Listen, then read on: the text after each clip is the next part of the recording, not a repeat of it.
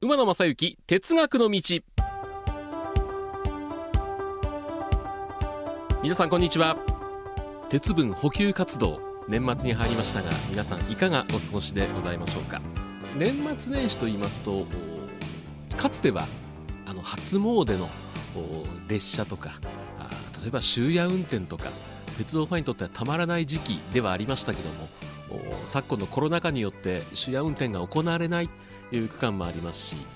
終電の延長始発のちょっと繰り上げというのがあったりしますけどもなかなかまだこの年末年始の輸送を見てますと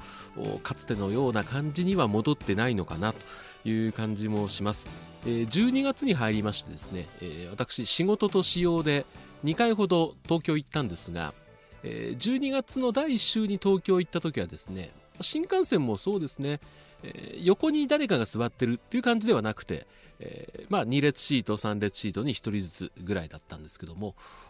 先日行った時には飛行機で往復したんで飛行機は満席ですね。うん。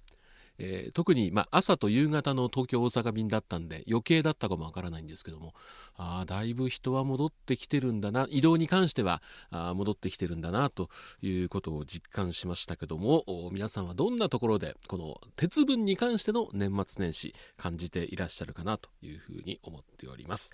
さて今回のテーマはいろいろ考えましたけどもこれにしました。